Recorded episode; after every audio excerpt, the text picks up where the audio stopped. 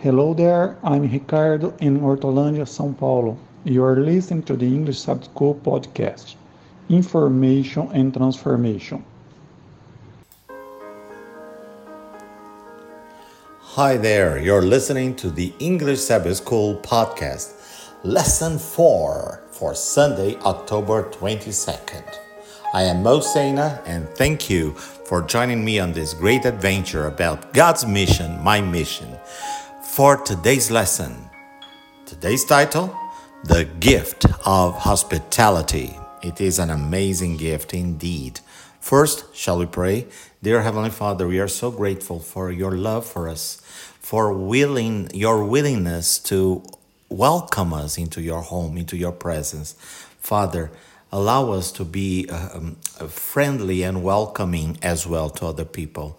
And thank you for those friends, for the brothers and sisters in Christ who have this gift of hospitality. Teach us to be more welcoming and to open up our hearts and our homes to people who need to learn about you. In Jesus' name, amen. Well, the lesson starts asking you to do what, my friends? What? Exactly. Open your Bibles. Come on, Fabio, Sandali. Open your Bibles to Genesis chapter 18, verses 1 through 15. I'm going to be reading from the NIV, the New International Version, but please feel free to use any translation that you prefer. The title, the subtitle for this chapter is The Three Visitors. The Lord appeared to Abraham near the great trees of Mamre while he was still sitting at the entrance to his tent in the heat of the day, Abraham looked up and saw three men standing nearby. When he saw them, he hurried from the entrance of his tent to meet them and bowed low to the ground. He said, If I have found favor in your eyes, my Lord, do not pass your servant by.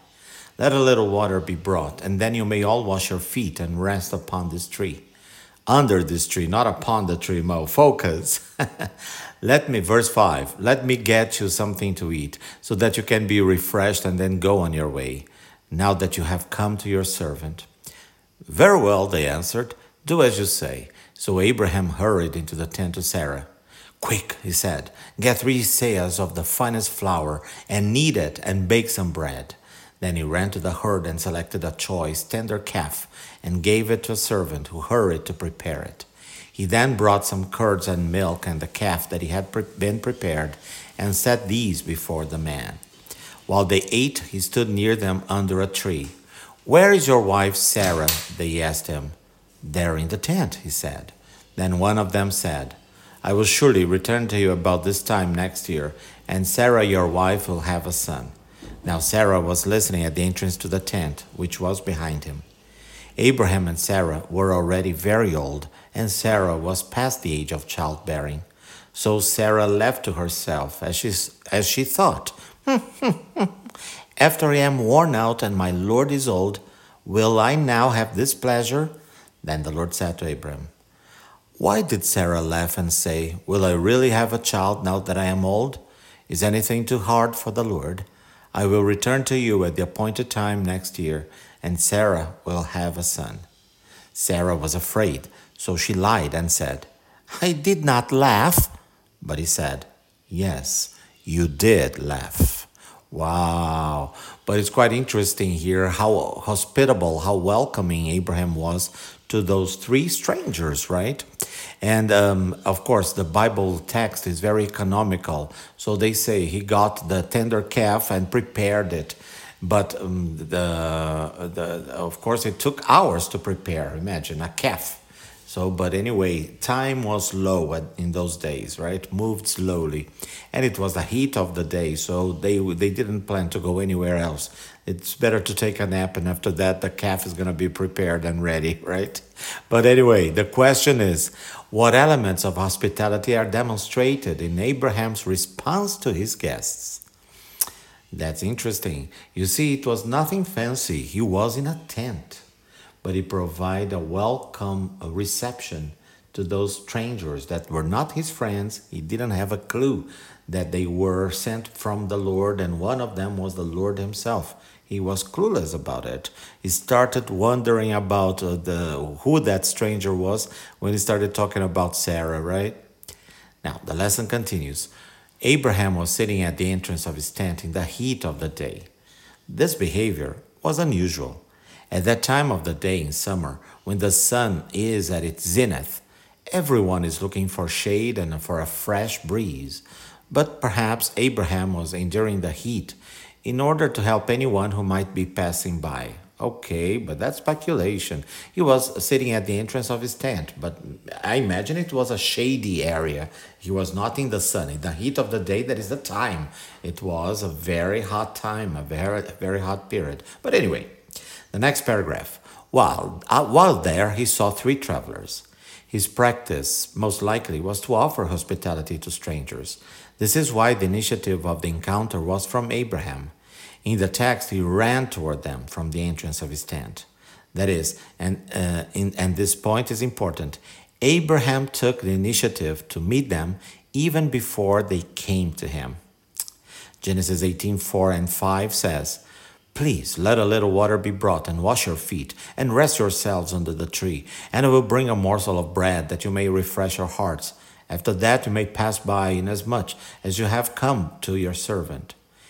Abraham was aware of his mission, which was to share with everyone the knowledge of the Lord in a world engulfed in paganism, idolatry, and polytheism. As we can see in this incident, his most immediate way to fulfill this mission was through hospitality toward these strangers who seemed to have just appeared on the horizon. Now, let me open a parenthesis here. Come on, come on. Um, Abraham was aware of his mission, which was to share with everyone the knowledge of the Lord. Mm, that's not clear from the text. You are deducting that. The author is deducting that, but in the text, he was showing hospitality. He didn't need to preach to those people. He was not in, in charge of that mission. Uh, he was uh, in charge of welcoming the stranger. That's okay. But now that his mission was to teach them, uh, every stranger, about the Lord, mm, I'm not that sure about it, you know. But let us see this quote from Ellen G. White by, uh, by the, from the book Education, page 187. Meanwhile, Abraham's, quote, great household consisted of more than a thousand souls, many of them heads of families, and not a few but newly converted from heathenism. Such a household required a firm hand at the helm. No weak, vacillating methods would suffice. Abraham's influence extended beyond his own household. Where, wherever he pitched his tent, he set up beside it the altar for sacrifice and worship.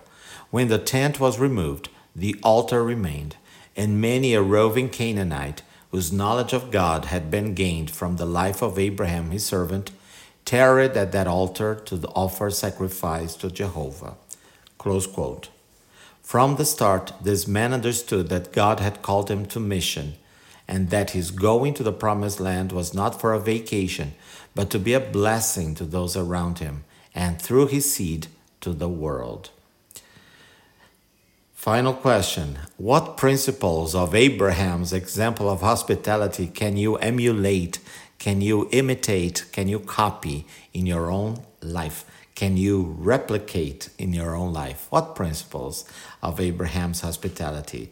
Yes, that's right. Yeah. And again, I don't like this idea about an agenda like, okay, I'm going to be nice to the person so that I can tell the person about Jesus. I, I'm never going to do it. don't wait for me. I'm going to be nice because Jesus asked me to be nice. That's it. If that person wants to hear about Jesus or not, I'm not going to push them, you know. Um, and it's interesting. You can't take every opportunity to talk about Jesus. Agreed. But your agenda is that no matter what, you talk about Jesus, you squeeze in Jesus no matter the subject. Mm, okay. Well, hey, it's me just. And I am Mo Sena for the English Sabbath School podcast. Lesson 4 for Sunday, October 22nd. By the way, today is the Great Disappointment celebration, right? It's a day that we remember about spiritual hospitality and spiritual humility as well. when many uh, Adventists in the 19th century expect Jesus to return, and unfortunately, they were wrong. And we should learn about this kind of humility. So, have a great day. Be humble, be hospitable. Okay, that's my message for you. For more information, please get in touch with us on Facebook or Instagram, Believes UNASP. Tell friends about our podcast, available on any podcast platform. Pretty please rate us with five stars so that more people may discover us. Thank you, my friends, for listening, for sharing, and for praying with us and for us.